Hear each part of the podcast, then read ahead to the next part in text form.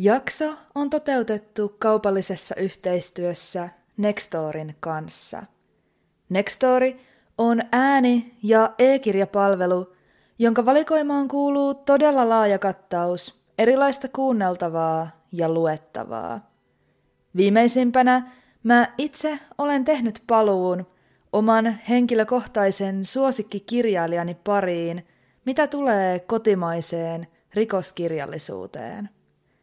Helmikuun loppupuolella Nextorissa julkaistiin Teemu Keskisarjan teos Tulilahti, tutkimuksia naismurhista. Kuten jo kirjan nimi kertoo, teoksessa kirjailija perehdyttää lukijan tai kuuntelijan myös Varjoton podcastissa käsiteltyyn Tulilahden kaksoismurhaan – vuodelta 1959. Teoksessa tapaus asetetaan osaksi kotimaista naisiin kohdistuvaa rikollisuuden jatkumoa. Tämä kyseinen teos on ehdottomasti jatkoa keskisarjan perusteelliselle ja laadukkaalle työlle. Omalla kohdallani kirja avasi uusia näkökulmia, antoi paljon uutta tietoa ja loi synkän tapahtuman ympärille uudenlaisia ulottuvuuksia. Tämän teoksen sekä lukemattomien muiden kirjojen äärelle pääset Nextory ääni- ja e-kirjapalvelussa. Ja mikä parasta, mulla on tarjota äärimmäisen hyvä tarjous. Saat nyt peräti 45 päivää ilmaista kuunteluaikaa Nextorissa koodilla varjoton. Linkin palveluun ja tähän tarjoukseen löydät jakson kuvauksesta sekä Varjoton podcastin sosiaalisen median kanavilta. Tarjous koskee ainoastaan palvelun uusia käyttäjiä.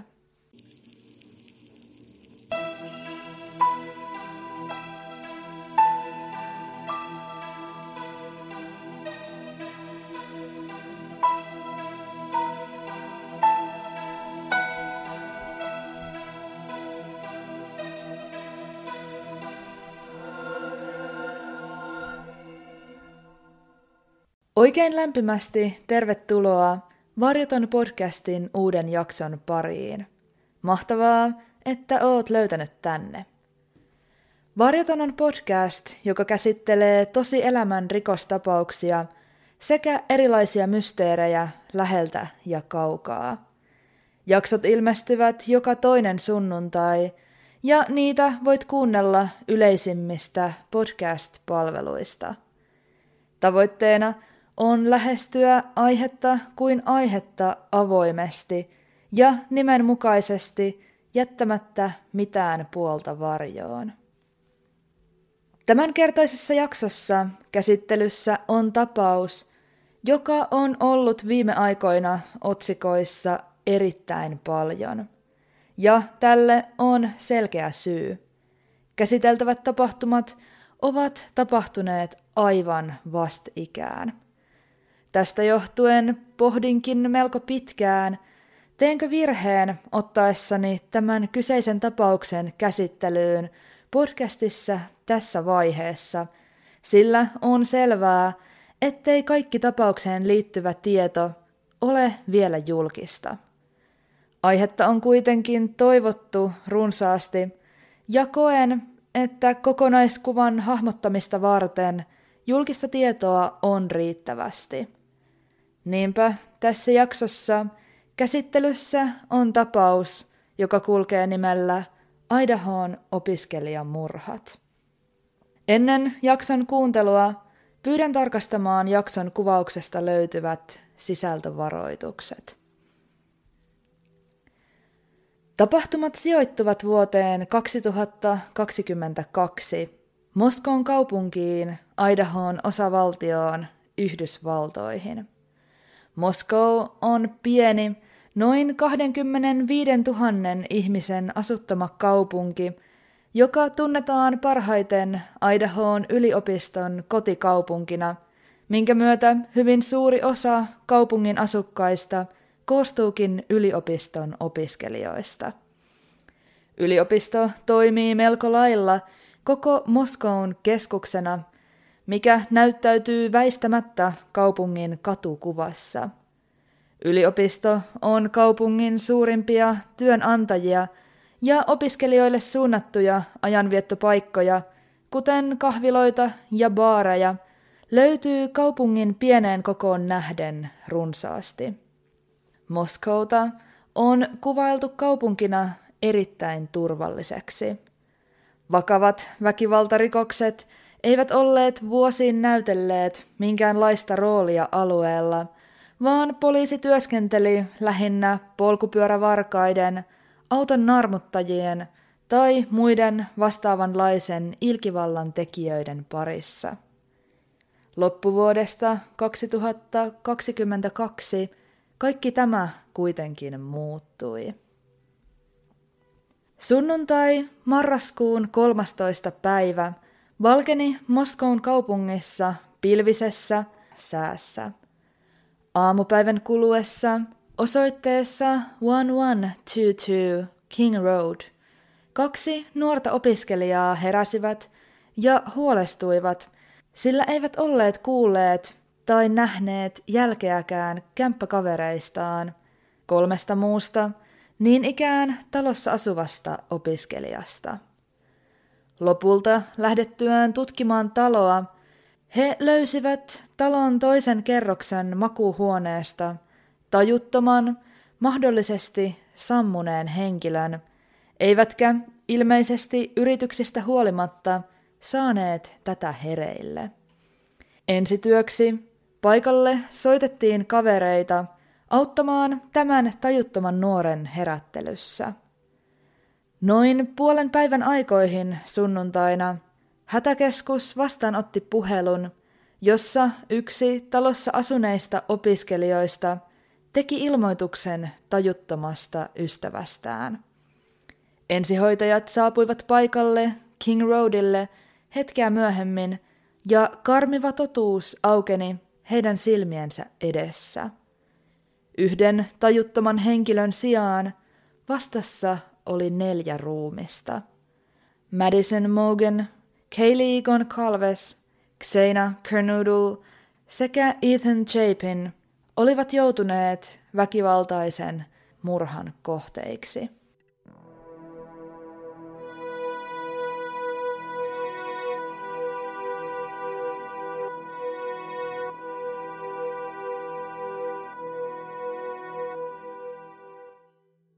Tapahtumapaikka, King Roadin asunto, niin kuin sitä tässä jaksossa nimitän, oli kolmikerroksinen omakotitalo aivan Idahoon yliopiston kampuksen rajalla, kuitenkin kampusalueen ulkopuolella.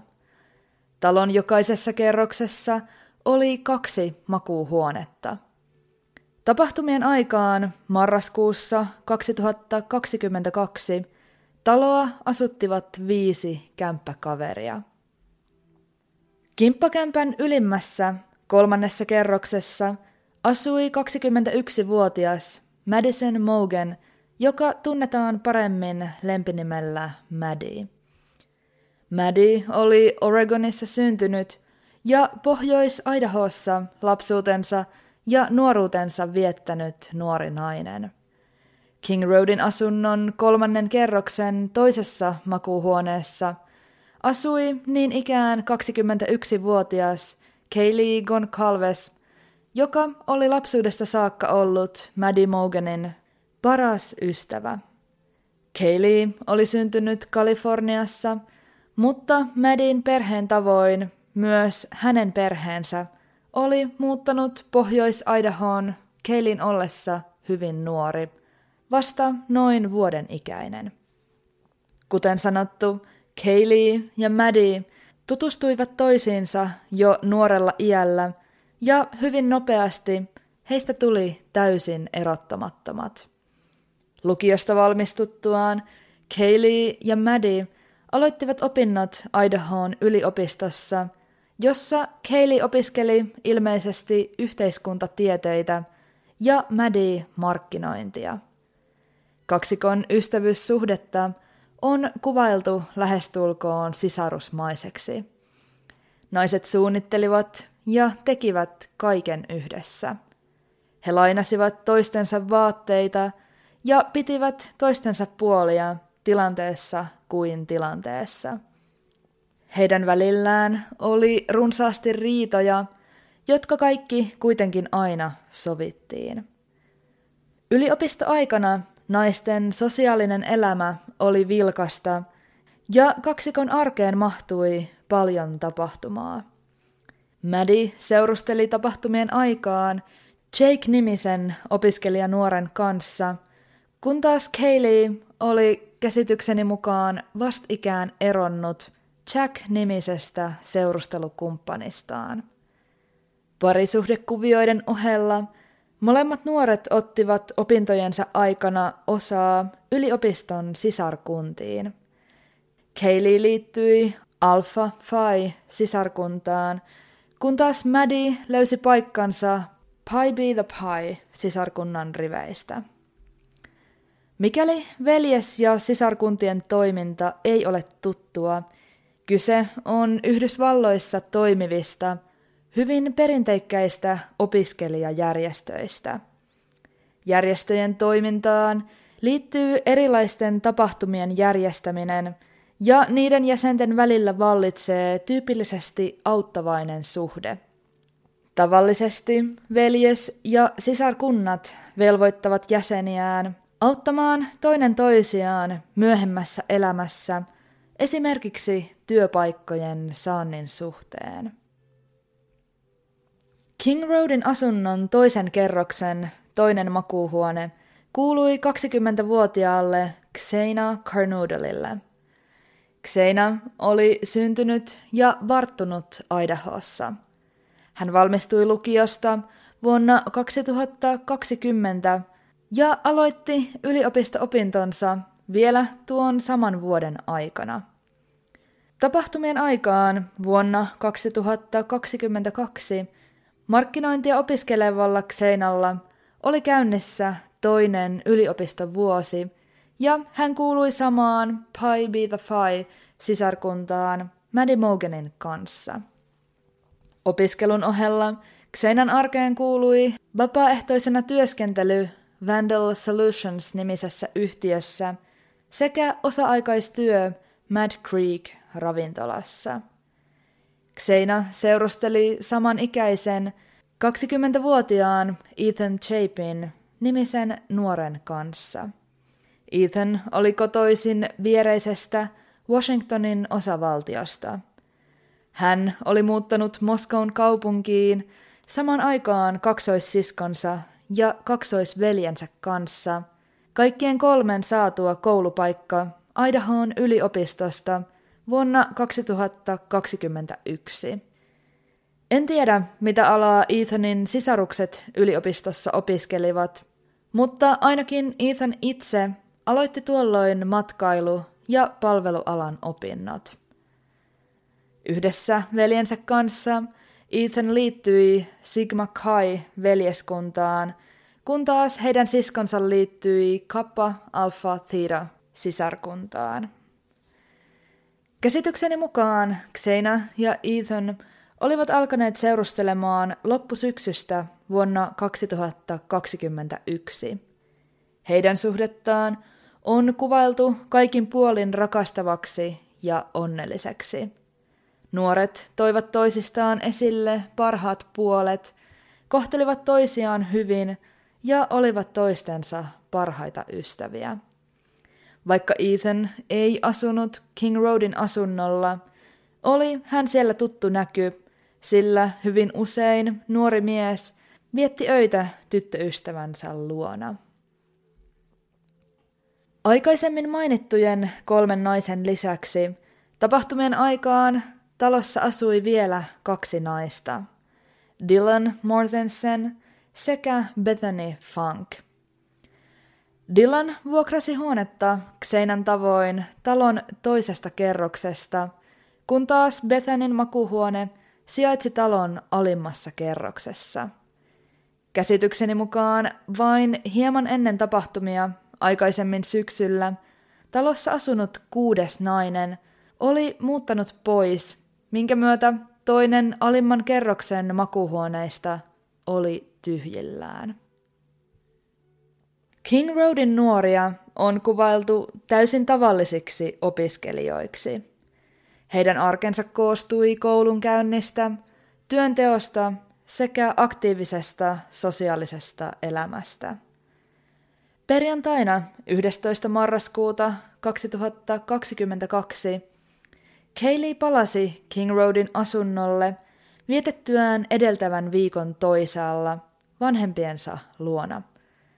Hän oli juuri ostanut uuden auton ja halusikin nyt esitellä sitä ystävilleen, joiden kanssa oli aikeissa muutoinkin viettää aikaa viikonloppuna.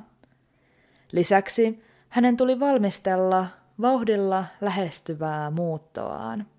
Kaylee oli piakkoin valmistumassa koulusta ja hänellä oli jo tiedossa työpaikka toisesta osavaltiosta Teksasista.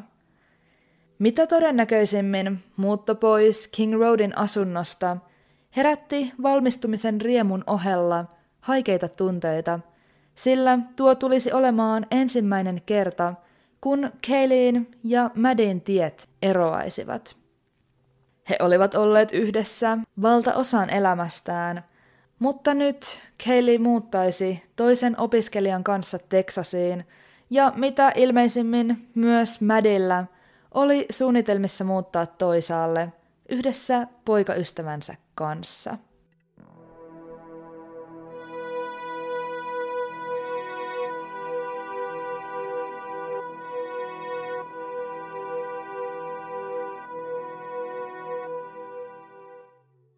Marraskuinen lauantai-ilta 12.11. hämärtyi Moskoon kaupungin opiskelijoiden keskuudessa verrattain tavanomaisissa merkeissä. Raskaan opiskeluviikon jälkeen monet opiskelupaikkakunnalle jääneet nuoret olivat vaihtaneet vapaalle ja valmistautuneet viettämään viikonloppua, kukin omalla tavallaan eri puolilla Moskoon kaupunkia – kuten hyvin tyypillistä oli. Juhlatunnelma oli läsnä myös King Roadin asunnolla. Jokaisella viidellä nuorella naisella oli suunnitteilla omaa menoa. Maddie ja Kaylee viettivät lauantain alkuillan kotonaan King Roadin asunnolla, kunnes noin kello kymmenen aikaan illalla he tilasivat Uberin – ja suuntasivat Moskoun kaupungin keskustassa sijaitsevaan baariin nimeltään Corner Club. He viettivät aikaa baarissa yhteensä muutaman tunnin verran. Tämän jälkeen, hieman ennen kello puoli kahta yöllä, naiset suuntasivat Corner Clubilta kohti paikallista ruokakojua. Kyseessä oli Main Streetillä sijaitseva food truck – eli kirjaimellisesti auto, jonka sisästä myytiin erilaisia pikaruoka-annoksia. Tuona lauantai-iltana ja sitä seuranneena yönä Crop Truck nimeä kantava ruokakärry piti live-lähetystä Twitch-sovelluksessa. Tällaiset esimerkiksi grillikioskien tai muiden ravintoloiden pitämät suorat live-lähetykset – ovat viime aikoina yleistyneet huomattavasti, ja juuri tämän tapauksen kohdalla tuo livestriimi nousi merkittäväksi osaksi tapauksen tutkintaa ja etenkin sen herättämää mediahuomiota. Live-lähetyksen tallenteelta on nähtävissä, kuinka Kaylee ja Maddie saapuivat ruokakärryn luo noin kello 01.30 yhdessä huppupäisen nuoren miehen kanssa. Naisten eleitä on pyritty tulkitsemaan tarkoin. Omasta mielestäni kaksikko vaikuttaa videolla hieman humalaiselta, mutta eivät mitenkään kaatokännissä olleilta. Vastaavanlaisen tulkinnan on sittemmin antanut myös ruokaa naisille myynyt Crop Truckin työntekijä – Saavuttuaan paikalle naiset suuntasivat tiskille tilaamaan ruokaa, kun taas huppupäinen mies poistui ikään kuin taka-alalle. Paikalla oli jo ennestään runsaasti ihmisiä, joiden joukosta erottuu mies mustassa paidassa, jota koristaa punainen numero yhdeksän. Tämä mies nimittäin vilkutti tiskillä olevalle Madille, joka vilkutti miehelle takaisin ja käväisi tämän luona, ehkä vaihtamassa muutaman sanan. Vain hetkeä myöhemmin Mädi palasi Keilin luo ruokakärryn tiskille. Ruuat tilattuaan siirtyivät Kaylee ja Maddie odottelemaan tilauksiaan hieman syrjempään. Kaylee oli suurimman osan ajasta kännykällään, mutta ajoittain naiset juttelivat ja vitsailivat keskenään. Huppupäinen mies, joka saapui paikalle yhdessä kaksikon kanssa, oli kaiken aikaa hieman syrjässä naisiin nähden, eivätkä Kaylee ja Maddie juuri ottaneet häneen kontaktia. Tämä mies jutteli videolla myös toisen miehen kanssa ja osoitti Kayleitä, minkä myötä Maddie ilmeisesti hieman suutahti tai oli suuttuvinaan ja tokaisi Fuck you, mister. Ruuat saatuaan poistuivat Kaylee ja Maddie paikalta sanomatta huppupäiselle miehelle sanaakaan. Mies ei vaikuttanut aluksi edes huomanneen naisten poistumista, ennen kuin hänen kanssaan jutellut toinen mies osoitti naisten perään. Tämän myötä myös huppupäinen mies poistui paikalta, mutta eri suuntaan Kayleen ja Madin kanssa. Käsitykseni mukaan naiset saivat kyydin yksityiseltä henkilöltä Moskoun keskustasta – ja he saapuivat kotiin King Roadin asunnolle kello 01.56. Xeinan ja Ethanin kohdalla lauantai-illan tapahtumat ovat hieman epäselvemmät, tai ainakin niitä koskien liikkeellä on hyvin ristiriitaista tietoa. Pariskunta vietti tiettävästi aikaa Sigma Kai veljeskunnan järjestämissä juhlissa – joihin kaksikko saapui kello kahdeksan aikoihin illalla. Ensi alkuun uskottiin, etteivät Xena ja Ethan kuitenkaan viihtyneet juhlissa kauaa, ainoastaan noin tunnin verran, minkä jälkeen noin kello yhdeksän aikoihin he poistuivat paikalta. King Roadin asunnolle pari saapui kuitenkin vasta noin kello 01.45 sunnuntai-yönä – vain hieman ennen Kellytä ja Maddietä. Se, mitä Xena ja Ethan tekivät tuon noin viiden tunnin mittaisen ajanjakson aikana, olikin ainakin aluksi jonkin aikaa epäselvää. Sigma Kain tilat sijaitsivat hyvin lähellä King Roadin asuntoa, joten tuntui erikoiselta, ettei ollut minkäänlaista tietoa, missä kaksikko on viettänyt tuon useamman tunnin mittaisen ajanjakson. Tilannetta mutkisti entisestään Xeinan isän julkisuuteen antama haastattelu, jossa isä kertoi jutelleensa tyttärelleen puhelimessa lauantain ja sunnuntain välisenä yönä noin kello 12 aikaan. Hänen mukaansa Xeina vaikutti tuolloin täysin tavalliselle – ja oli kertonut viettävänsä parhaillaan aikaa poikaystävänsä kanssa kotona. Sittemmin kuitenkin eräässä luotettavaksi katsotussa todistajan haastattelussa ilmeni, että Xena ja Ethan olisivatkin viettäneet koko illan Sigma Kain juhlissa. En osaa sanoa, mikä selittää isän haastattelussa esiintynyttä ristiriitaa – ja aikaisempaa oletusta pariskunnan varhaisesta juhlista poistumisesta, mutta käsitykseni mukaan tämä on viimeisin tieto heidän iltaansa liittyen. Kahden muun King Roadin asunnon nuoren, Dylanin ja Bethanin lauantai-illan suunnitelmista en saanut selville aivan yhtä paljon – mutta tiettävästi heillä oli kummallakin menoa Moskoun kaupungin keskustassa. He viettivät illan erillään, vaikkakin saapuivat kotiin yhdessä ennen kello kahta. Noin neljän aikaan aamuyöllä King Roadin asunnon ovella oli liikettä. Tuolloin Xena meni ovelle vastaan ottamaan DoorDash-ruokatilausta. Kyseessä on siis ruokaa kuljettava palvelu, samankaltainen kuin Suomessa paremmin tunnetut Foodora tai Volt. Vain hetkeä myöhemmin, neljän jälkeen aamuyöllä, King Roadin asunnon toisessa kerroksessa nukkumassa ollut Dylan Mortensen – havahtui yläkerrasta kantautuviin erikoisiin ääniin.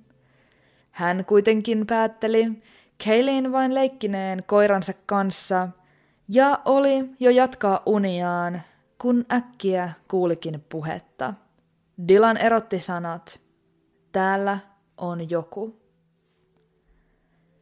Dylanin mukaan puhuja saattoi olla Kaylee itse, Joskaan hän ei kyennyt olemaan varma asiasta.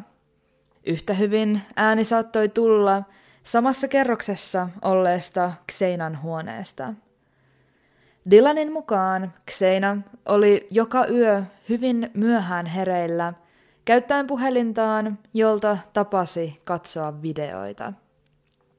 Ääniin havahtunut Dylan vilkuili huoneen ulkopuolelle – mutta ei nähnyt mitään normaalista poikkeavaa. Hän oletti kaiken olevan kohdillaan, vaikka olikin kuulevinaan Xeinan huoneesta itkua. Nainen avasi huoneensa oven toistamiseen, jolloin kuuli mies äänen sanovan jotakuinkin seuraavaa. Kaikki on hyvin, minä autan sinua. Jälleen Dylan sulki huoneensa oven mutta vain hetkeksi. Pian jo kolmannen kerran hän avasi oven ja jähmettyi välittömästi kauhusta paikoilleen. Hänen ohitseen käveli mustiin vaatteisiin ja suun sekä nenän peittävään maskiin pukeutunut mies. Hahmo oli arviolta vajaan 180 senttimetrin mittainen ja vartaloltaan urheilullinen mutta ei erityisen lihaksikas. Erityisesti Dylanin mieleen jäi hänelle itselleen tuntemattoman miehen tuuheat kulmakarvat. Mies jatkoi matkaansa ulos asunnon lasiliukuovista. Kauhun valtaan joutunut nainen sulki huoneensa oven ja lukittautui sisään makuuhuoneeseensa. Samoihin aikoihin kello 04.17 viereisen talon valvontakameraan tallentui koiran haukuntaa sekä jonkinlaista uikuttamiselta kuulostavaa ääntä, jota seurasi kova pamaus.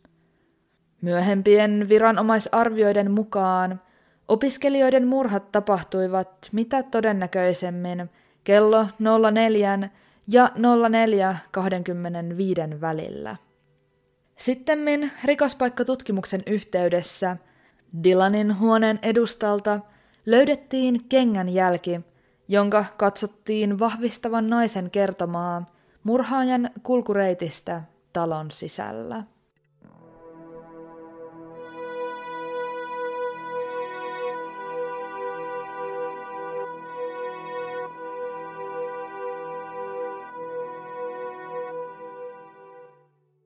Palataanpa vielä hetkeksi murhia seuranneen sunnuntain 13. marraskuuta tapahtumiin ja siihen hetkeen, kun toinen henkiin jääneistä kämppäkavereista teki kaamean löydön King Roadin asunnosta. Kuten sanottu, asunnon hiljaisuus oli huolestuttanut naista. Aamupäivällä Dylan meni Xenan huoneeseen, josta löysi kertoman mukaan vain yhden tajuttoman henkilön, toisin sanoen Xeinan tai Ethanin. Paikalle tuli muitakin nuoria ja lopulta puolen päivän aikoihin hätäkeskus sai tiedon todennäköisesti sammuneesta nuoresta. Paikan päällä todellisuus kuitenkin valkeni välittömästi. Xenan huoneesta löytyi hänen sekä Ethanin kuoliaksi puukotetut ruumiit. Sekä Kaylin että Maddien ruumiit löydettiin talon kolmannessa kerroksessa sijainneesta makuuhuoneesta, joka kuului Madille. Kaikki, mitä tapahtui sunnuntai-aamun aikana ennen hätäkeskussoittoa, on herättänyt paljon hämmennystä, sillä rikospaikka oli hyvin selvästi rikospaikka. Verta oli kuvailujen mukaan kaikkialla. Paikan päällä oli tietojen mukaan useita nuoria, ja onkin erittäin hankalaa ymmärtää, kuinka he erehtyivät luulemaan löytämäänsä nuorta vain tajuttomaksi. Toki jonkinlaiselle yksityiskohtien vääristymälle on olemassa mahdollisuus. Nimittäin erään lähteen mukaan Dylan ja Bethany olivat löydön tehtyään täydessä shokissa, minkä myötä toinen heistä pyörtyi ja toinen kärsi pitkään jatkuvasta hyperventilaatiosta. Yhtä kaikki en pitäisi lainkaan mahdottomana tai edes epätodennäköisenä, etteikö julkisuudessa liikkuisi runsaastikin virheellistä tietoa tätä sunnuntai-aamua koskien. Kuolinsyytutkijan arvioiden mukaan nuoret olivat mahdollisesti surmien tapahtuessa unessa. Hänen mukaansa jokaista nuorta iskettiin useita kertoja suurella veitsellä ja ainakin osa uhreista vaikutti pistäneen hyökkääjälle vastaan. King Roadin asunnossa ei ollut minkäänlaisia murtautumisen merkkejä. Ikkunat olivat ehjiä, eikä ovia tai niiden lukkoja oltu rikottu. King Roadin talo sijaitsi mäessä, minkä myötä ulkoovet olivat sekä ensimmäisessä että toisessa kerroksessa. Tutkijoiden arvioiden mukaan murhaaja pääsi mitä todennäköisimmin sisään taloon juurikin toiseen kerrokseen takapihan lasiovista. Samoista lasiovista, joiden kautta hän Dylanin havaintojen mukaan myös poistui paikalta. Vaikutti todennäköiseltä, että lasiovet olivat jääneet auki. Murhaaja saattoi olla taitava tiirikoija, tai vaihtoehtoisesti hänellä saattoi olla jopa asunnon avain. Joidenkin lähteiden mukaan asuntoon pääsi sisään ovikoodilla, mutta käsitykseni mukaan ainakaan tuon toisen kerroksen ovissa ei ollut numerolukkoa. Ymmärrettävästi tapahtunut herätti suurta pelkoa Moskoun kaupungissa, etenkin opiskelijoiden keskuudessa. Vapaana oli murhaaja, joka saattaisi iskeä uudestaan koska tekijästä tai hänen motiivistaan ei ollut tietoa, reagoi Idahoon yliopisto tilanteeseen. Opiskelijoille annettiin mahdollisuus suorittaa opintojaan etäyhteyksillä, mikä mahdollisti alueelta poistumisen. Moni opiskelija lähtikin vanhempiensa luo jatkamaan opintojaan, joskin osa jäi paikan päälle – mutta suoritti opintoja etänä omista opiskelija-asunnoistaan, välttäen näin liikkumista ulkona. Poliisin toiminta tutkinnan alkuvaiheessa sai osakseen runsaasti kritiikkiä. New Yorkin John Jay Collegein rikosoikeuden dosentti, New Yorkin poliisista eläköitynyt Joseph Giacalone – olisi antanut omien sanojensa mukaan tapausta tutkiville poliiseille arvosanaksi hylätyn. Hänen arvioidensa mukaan poliisi reagoi rikokseen aivan liian vähäisellä kapasiteetilla, mutta toisaalta päästi rikospaikalle liikaa ihmisiä. Kukaan ei vartioinut, keitä rikospaikalla kävi, eikä heistä pidetty minkäänlaista kirjaa. Tämä puolestaan tarkoittaa sitä, ettei poliisilla ole jälkikäteen minkäänlaista mahdollisuutta todentaa, kuka tapahtumapaikalla on milloinkin vieraillut ja kuka paikkaa on näin ollen mahdollisesti sotkenut. Giakalonen suunnalta kritiikkiä sai myös poliisien varomattomuus rikospaikalla, sillä he mitä ilmeisimmin kulkivat talossa edestakaisin käyttämättä suojapukua. Kritisoinnin kohteeksi joutui myös puhelutietojen tutkinnan laiminlyönti heti tutkinnan alkuvaiheessa. Giakalonen mukaan sen olisi täytynyt asettua tärkeysjärjestyksessä etusijalle, sillä juuri ennen murhia uhrien soittamissa puheluissa saattoi olla jotakin poikkeavaa. Poliisin tietojen mukaan Kaylee ja Maddie soittivat sunnuntai-yönä kotiin palattuaan kello 02.26 ja 02.52 välisenä aikana useita puheluita vastikään Keilistä eronneelle ex-poikaystävälle Jack DeCourille. Yhteensä ilmeisesti kymmenestä soitetusta puhelusta kolme tehtiin Madin puhelimella, loput Kayleen omalla puhelimella. Lukuisista soittoyrityksistä huolimatta kaksikko ei saanut yhteyttä Jackiin. Mainittakoon tässä kohtaa, moni on antanut suurta painoarvoa näille soittoyrityksille. On jopa spekuloitu, että Kaylee ja Maddie saattoivat tuntea olevansa vaarassa ja yrittivät tästä syystä ottaa yhteyttä ex-poikaystävään, joka saattoi erosta huolimatta olla turvalliseksi koettu henkilö. Toki tämä kaikki saattaa olla mahdollista, en lainkaan kiellä sitä. Mutta soitot saattavat selittyä myös paljon yksinkertaisemmin. Kaylee ja Maddie olivat viettäneet iltaa baarissa, nauttien ainakin jonkin verran alkoholia.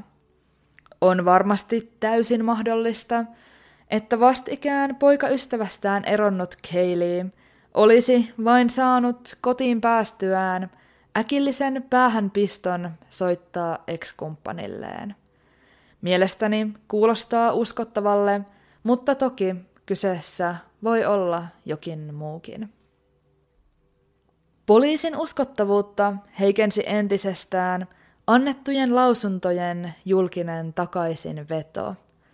Esimerkiksi heti sunnuntaina ruumiden löytymisen jälkeen poliisi tiedotti, ettei usko Moskoun kaupungin asukkaiden olevan minkäänlaisessa vaarassa. Vain kaksi päivää myöhemmin lausunto oli jo muuttanut luonnettaan. Tuolloin poliisi korosti, ettei kaupunkiin kohdistunut välitöntä vaaraa.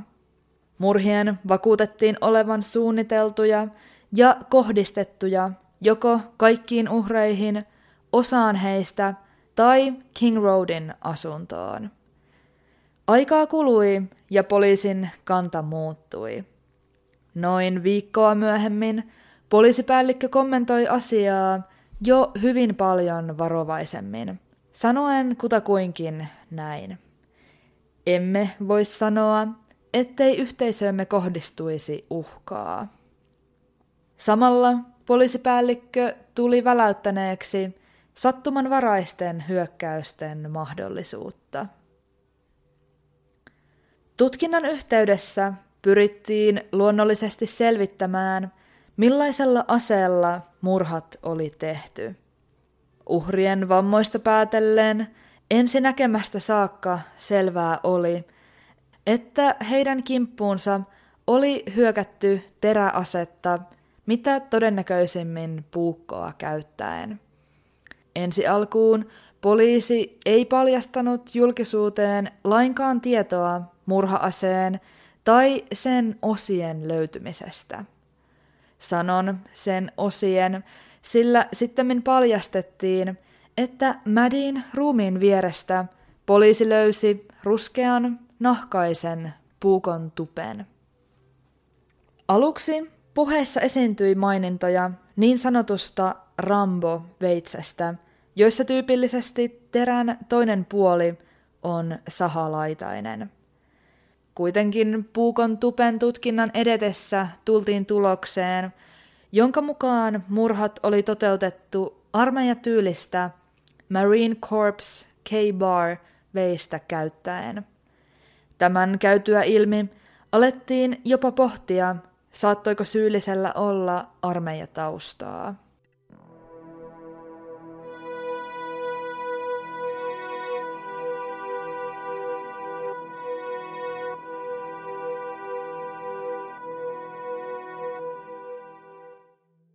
Liikkeelle lähteneet huhupuheet levisivät nopeaa vauhtia, etenkin sosiaalisen median kautta, ja toivat huomattavia haasteita virkavallan työhön.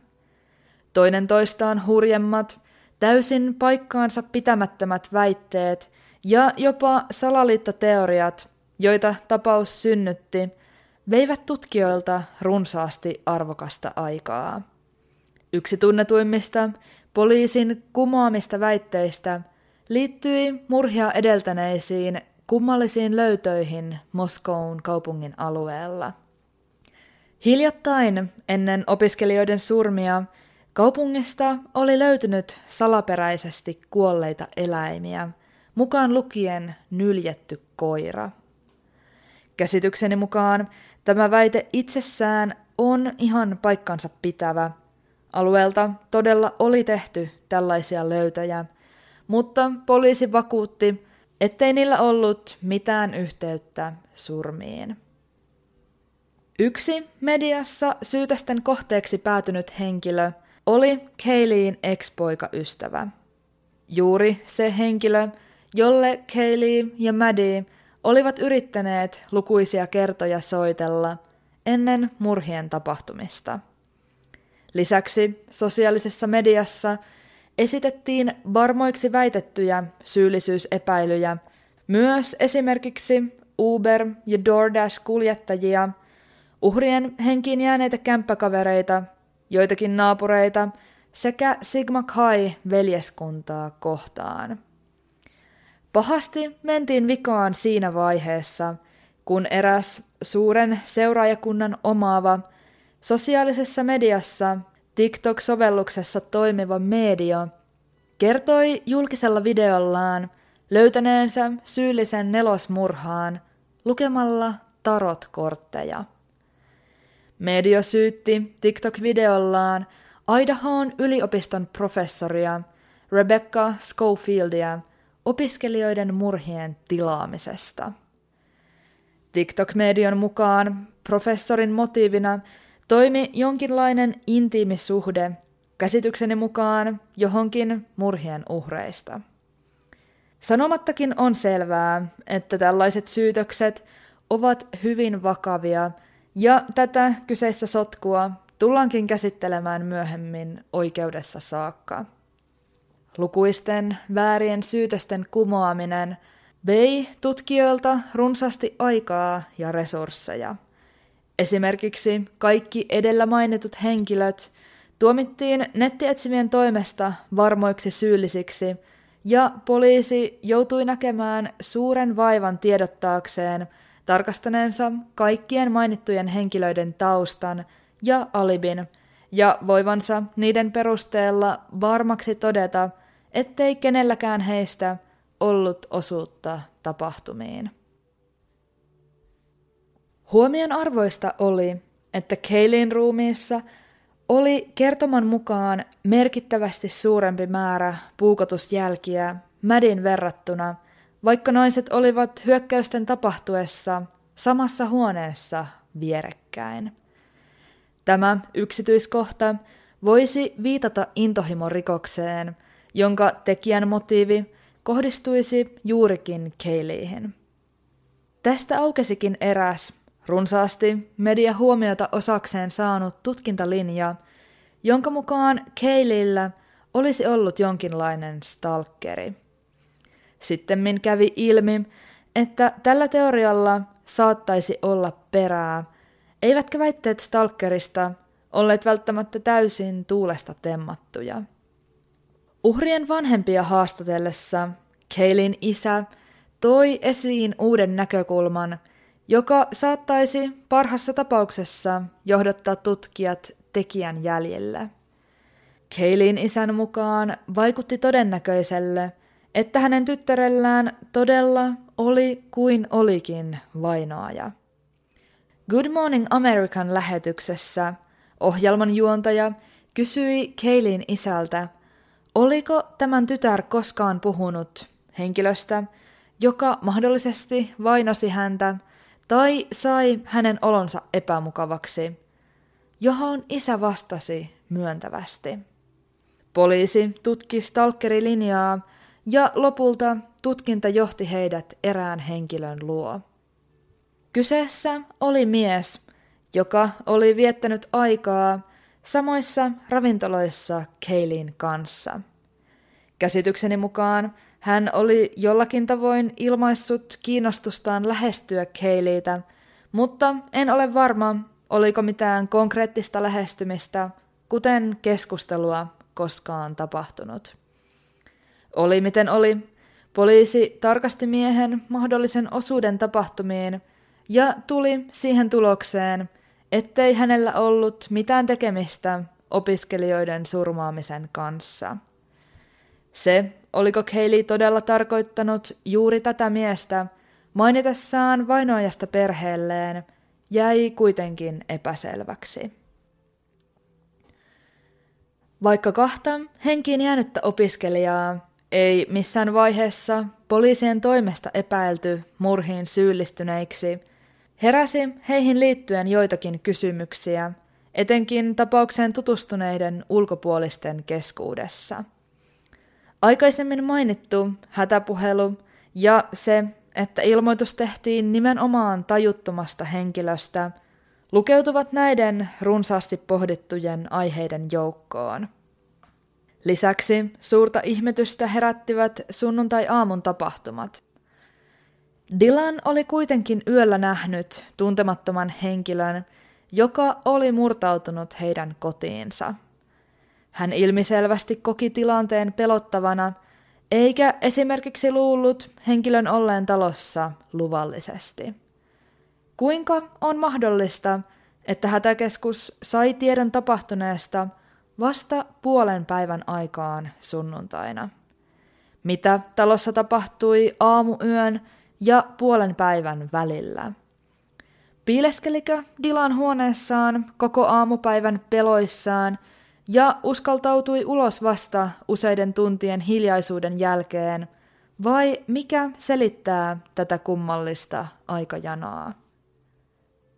Murhatutkinnan yhteydessä poliisi laittoi käyntiin suuren videotutkinnan, jonka tarkoituksena oli kerätä mahdollisimman paljon videomateriaalia sunnuntain 13. marraskuuta aamuyön tapahtumista King Roadin asunnon läheisyydessä.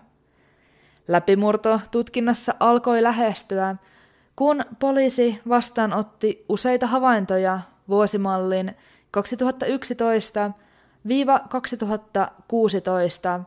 valkoisesta Hyundai Elantra-autosta, joka oli liikkunut King Roadin asunnon liepeillä murhia edeltäneinä ja niitä seuranneina hetkinä. Lähitalojen valvontakamerat tallenteista selvisi, että kyseistä mallia ollut auto ajoi King Roadin asunnon ohitse murhayönä yhteensä kolme kertaa, minkä jälkeen palasi piha-alueelle hieman kello neljän jälkeen. Poliisin selvitysten mukaan auto oli lähtenyt liikkeelle noin kymmenen minuutin ajomatkan päässä Moskousta sijaitsevasta Pulmanin kaupungista. Autoon liittyvä tutkinta johdatti poliisit lopulta läheisen Pulmanin kaupungissa sijaitsevan Washington State University yliopiston rekistereihin ja sitä kautta lopulta tekijän jäljille.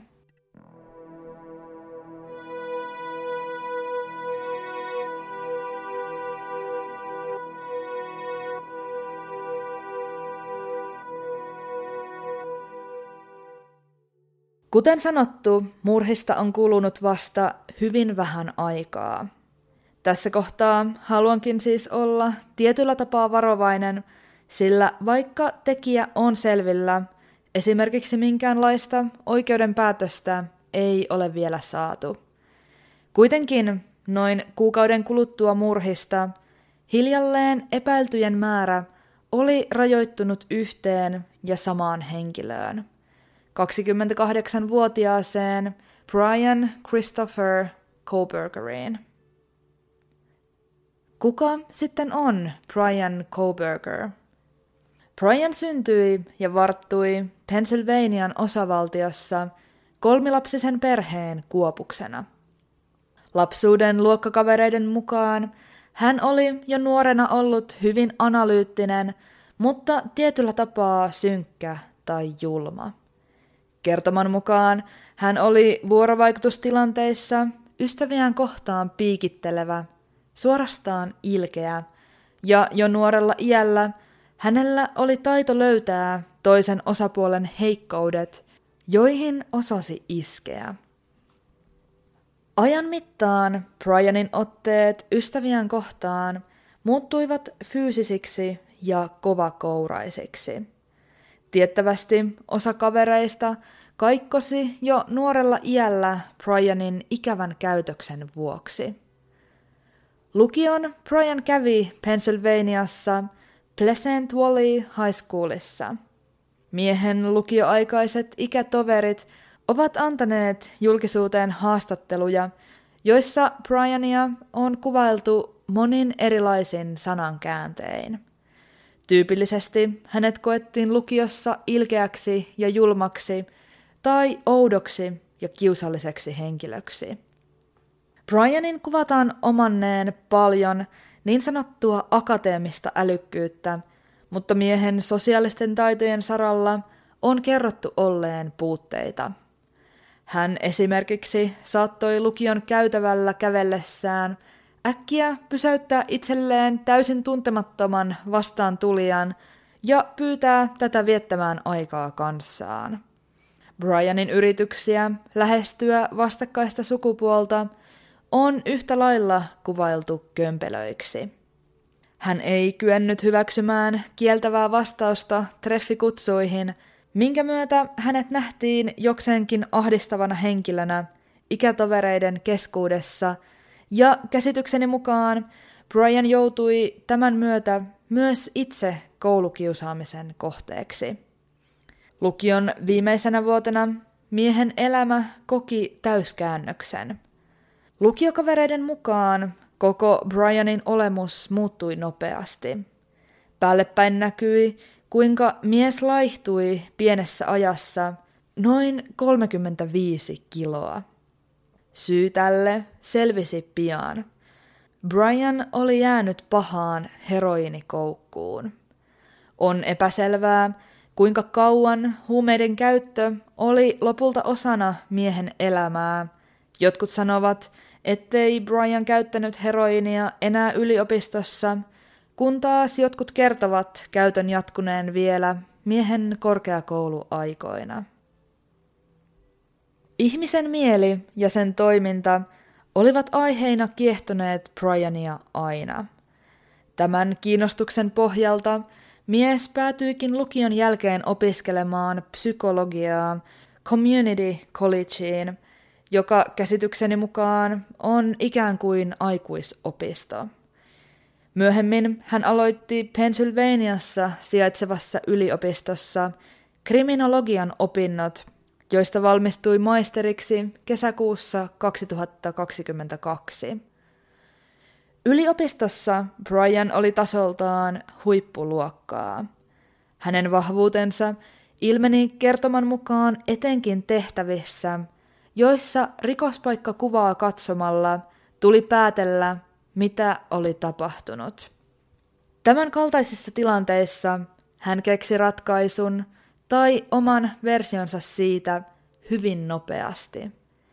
Erään Pennsylvanian yliopiston apulaisprofessorin mukaan Brian oli yksi hänen parhaista oppilaistaan kautta aikojen. Yli kymmenvuotisen uransa aikana tämä apulaisprofessori – oli suositellut tohtoriohjelmaan ainoastaan kahta opiskelijaa, joista Brian oli toinen. Vaikka Brian suoriutui opinnoissaan moitteettomasti, jatkuivat haasteet hänen sosiaalisen elämänsä alueella vielä yliopistossakin. Häntä on kuvailtu ylimieliseksi ja etenkin naispuolisia henkilöitä kohtaan vihamieliseksi ja halveksivaksi.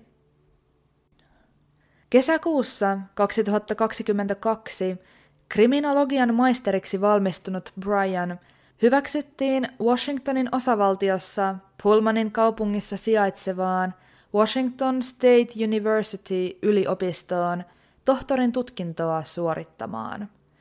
Kuten aikaisemminkin, Brianin opinnot sujuivat erittäin hyvin. Hänen tehtäviinsä kuului muun muassa kandien esseiden arviointi. Tunnetulle luonteelleen ominaisesti Brian käytti esseitä arvioidessaan valtaansa kohtuuttomalla tavalla. Hänen arvosteluasteikkonsa oli äärimmäisen jyrkkä ja pitkät huomautustekstit, joita mies kirjoitti jokaiseen arvioimansa tekstiin, nähtiin asiallisen korjaamisen ja opettamisen sijaan pilkun viilauksena. Tämän myötä lukuisat opiskelijat tekivätkin valituksia Brianista. Mielenkiintoista on, että välittömästi Idahon murhien jälkeen Brianin arviointiasteikko löystyi ja hän lopetti huomautustekstien kirjoittamisen opiskelijoiden papereihin. Tämä ei ollut ainoa asia, joka koki muutoksen murhien jälkeen. Brian oli silmin nähden eloisampi ja puheliaampi, paitsi jos puheen aiheeksi nousi Idahoon opiskelijamurhat. Noissa tilanteissa mies ikään kuin vetäytyi ja muuttui täysin poissa olevaksi. Murhia edeltäneiden kuukausien aikana Brian oli tiettävästi käynyt King Roadin asunnon edustalla useita kertoja, lähestulkoon poikkeuksetta yöaikaan tai varhain aamulla. Myös Washington State Universityn kampusalueella oli tapahtunut huomion arvoisia tapahtumia ennen murhia loka-marraskuun aikana. Useampi nainen oli ilmoittanut poliisille, että heidän asunnossaan oli mahdollisesti käynyt tai oli parhaillaan joku ulkopuolinen henkilö. Tietääkseni Brianin osuutta näihin asuntomurtoihin ei ole viranomaisten toimesta vahvistettu, eikä murtojen yhteydestä Idahon murhiin ole siis varmaa tietoa, mutta liittyivätpä tapahtumat toisiinsa tai eivät, varmaa on seuraava. Viimeisestä poliisille ilmoitetusta asuntomurrosta vain muutamaa päivää myöhemmin King Roadin asuntoon murtauduttiin ja neljä nuorta murhattiin raasti.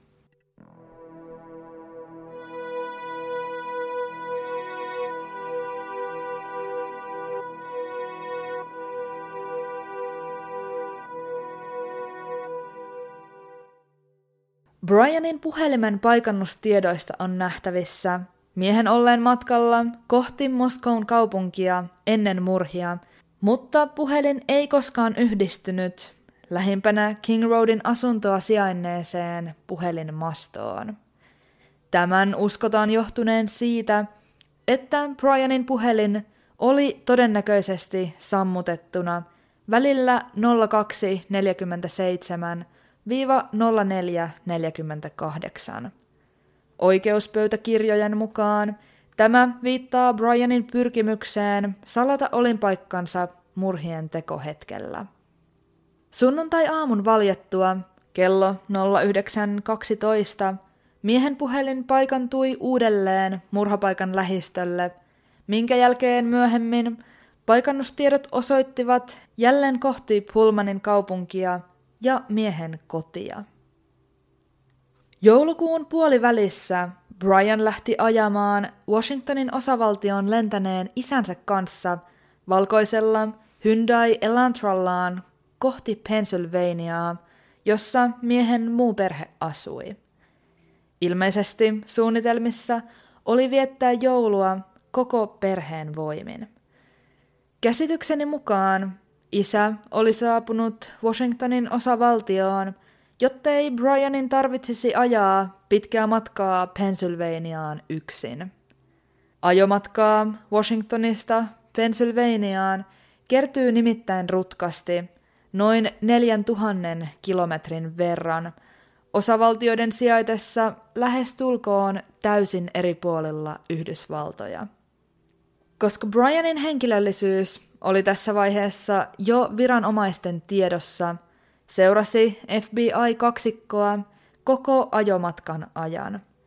Matkan varrella Indianan osavaltiossa kaksikko pysäytettiin poliisin toimesta kaksi kertaa.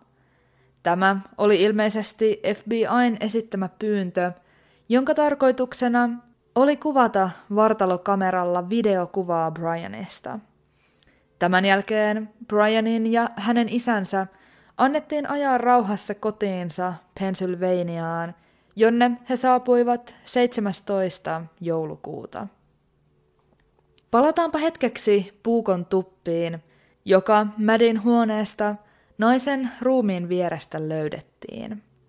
Tuppia tutkiessaan Idahon osavaltion laboratorio löysi tupen napista yhden ainoan miespuoliselle henkilölle kuuluneen DNA-tunnisteen. Heillä ei ollut kuitenkaan vertailukohtaa, johon löydettyä DNAta olisi voinut pyrkiä rinnastamaan.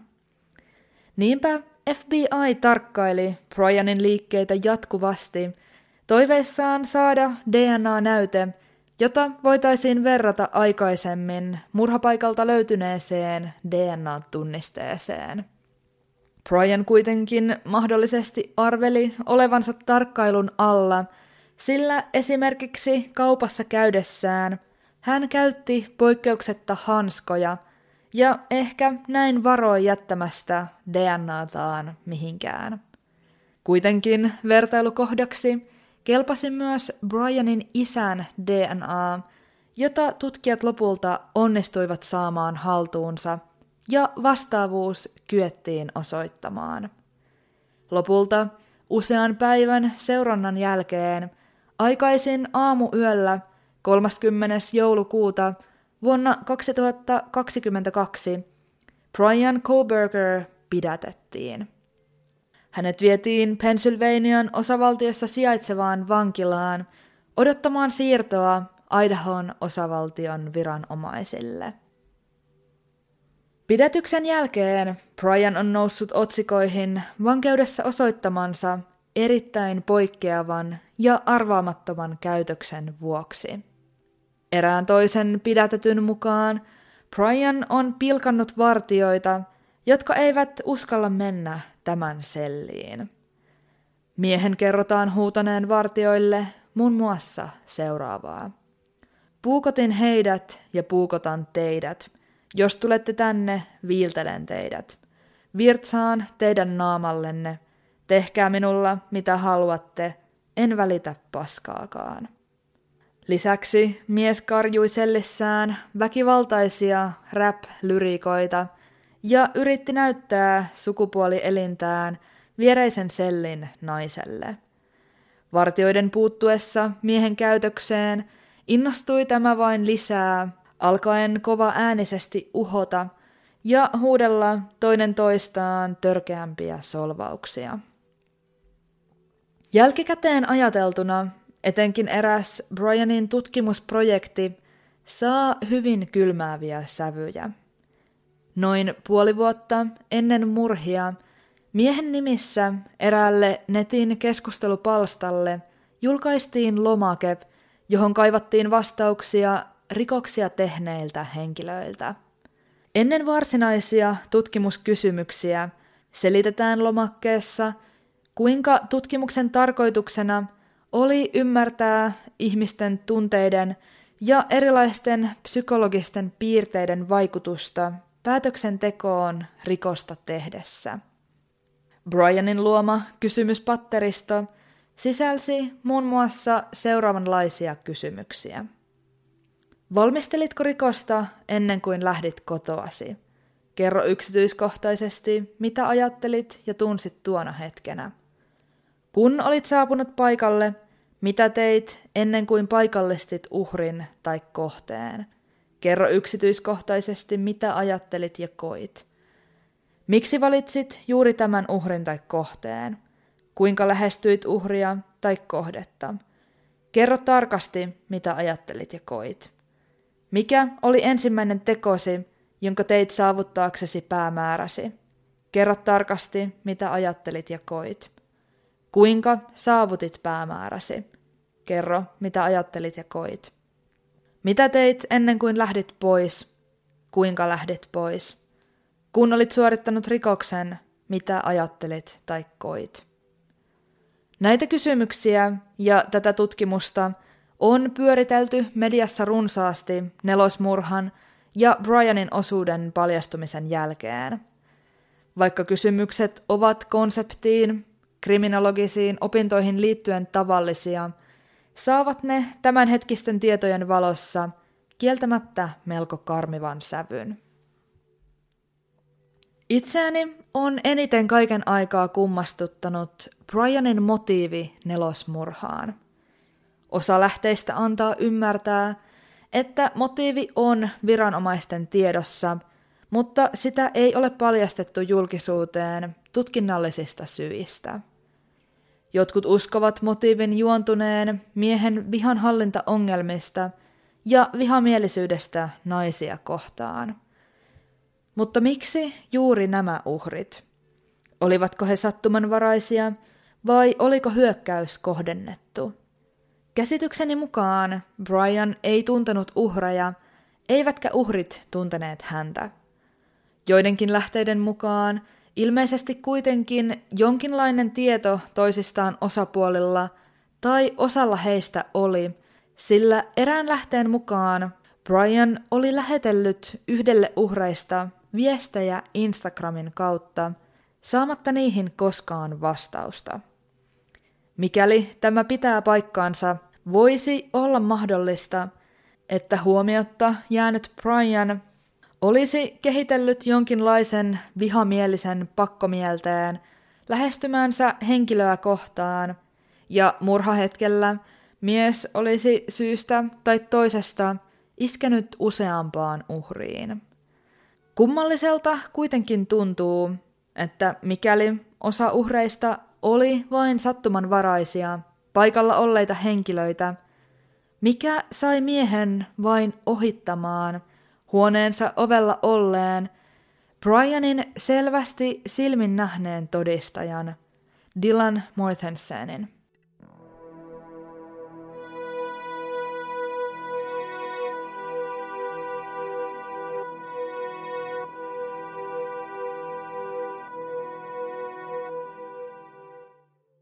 Idahon opiskelijamurhat ovat edelleen runsaasti otsikoissa ja tapaukseen liittyen saadaan uutta tietoa yhä. Bryania syytetään neljästä ensimmäisen asteen murhasta, törkeästä murrosta sekä varkaudesta, ja häntä odottaa oikeudenkäynti, jonka arvioidusta ajankohdasta en löytänyt mainintaa. Kaiken kaikkiaan tämä laaja tapaus kaikki ne erikoisine yksityiskohtineen vaikuttaa pikkuhiljaa hahmottuvan kokonaisuudeksi. Kokonaisuudeksi, jossa neljä nuorta opiskelijaa menettivät henkensä pahimmalla mahdollisella tavalla. Hauska ja rento lauantai-ilta sai karmivan käänteen nuorten omassa kodissa. Mitä kaikkea brutaalin teon taustalla todella on? Miksi Maddie, Kaylee, Xena ja Ethan joutuivat Brianin kohteiksi? Mitä tapahtuu seuraavaksi? Ennen kaikkea toivon oikeuden toteutumista ja rauhaa menehtyneille nuorille sekä heidän läheisilleen. Uskon, että kysymykset saavat vastauksensa ajallaan. Sitä ennen, kuten aina, tässäkin totean, mikään ei ole mahdotonta. Tämän kerran jakso alkaa lähestyä loppuaan. Kiitos todella paljon, kun kuuntelit. Palautetta toiveita tai muita jaksosta heränneitä ajatuksia voit jakaa podcastin sosiaalisen median kanavilla tai sähköpostilla, jotka kaikki löydät jakson kuvauksesta. Kuulisin suurella mielenkiinnolla juuri sinun mielipiteitäsi tätä tapausta koskien. Ensi kerralla tarkastelussa on taas jokin toinen aihe, jota käsittelen avoimesti, jättämättä mitään puolta varjoon.